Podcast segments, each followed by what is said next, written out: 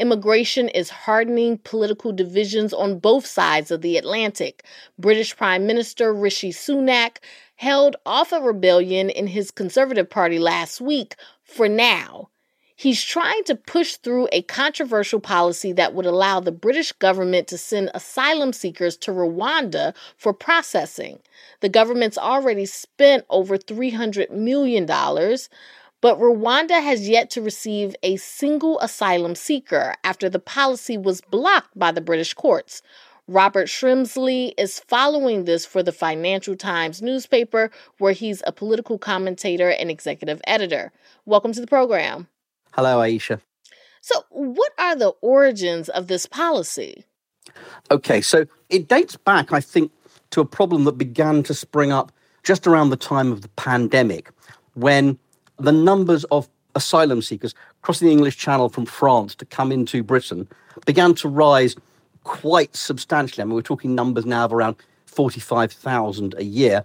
And it became a big political issue for the Conservatives because the party to the right of them, which used to be known as the Brexit Party, led by Nigel Farage, started to make a bigger and bigger issue of this. And since one of the core points of Brexit was that the country would take back control of immigration, this was being used as a hammer against the Conservatives to say, well, they're not taking control of immigration. And that's been the origins of the policy, but it's been very, very difficult for them to bring it to fruition. And logistically and financially, does it make sense to try to send asylum seekers to Rwanda? We don't know. It's the simple answer because none have been sent. I mean, more Home Secretaries have visited Rwanda than asylum seekers at the moment. But it's never going to be large numbers. We're talking about hundreds rather than thousands. So the entire premise is that once people see that this is what's going to happen, they won't try and come. They'll stay in France or go somewhere else or whatever. So it's all predicated on a deterrent effect. Financially, well, I don't think it's the most cost effective thing, but it could be cost effective if it really worked as a deterrent. The problem is, most people don't think it will work as a deterrent. And since the kind of people who are coming to Britain in small boats are frequently risking their lives to get to the UK, it's not at all clear that they would regard this deterrent as sufficiently terrible to put them off. Quite a few British prime ministers have been pushed out in recent years. Is Sunak risking his future on this issue? Well, probably not, because we're only about a year away from a general election now, anyway. And although there are people who would like to get rid of him within the Conservative Party, there isn't an obvious replacement.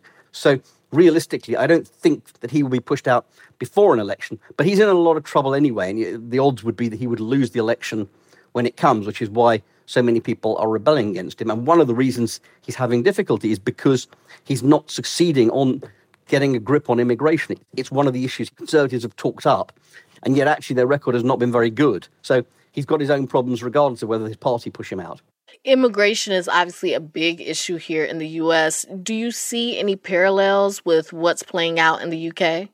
I think there are parallels across the Western world, actually. In the US, in parts of mainland Europe, you've seen in the Netherlands, you've seen in Italy, election successes for leaders who put immigration at the center of their campaign. Obviously, we're also watching Marine Le Pen in France. And I think what you're seeing is a reconfiguring of the parties of the centre right and of the conservative right, who are beginning to make immigration and what I would call nativism a bigger part of their campaign pitch. And they believe this is going to grow and grow. And obviously, at the extreme end, at the far right end, you have people talking great replacement theories.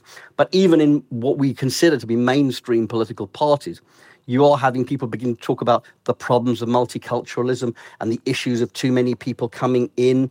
And so I think what we are seeing is an attempt to reconfigure the British Conservative Party in the way that others have done to make immigration one of the absolute defining issues for them. That's Robert Shrimsley. He is executive editor of the Financial Times. Thank you so much for being with us. Pleasure.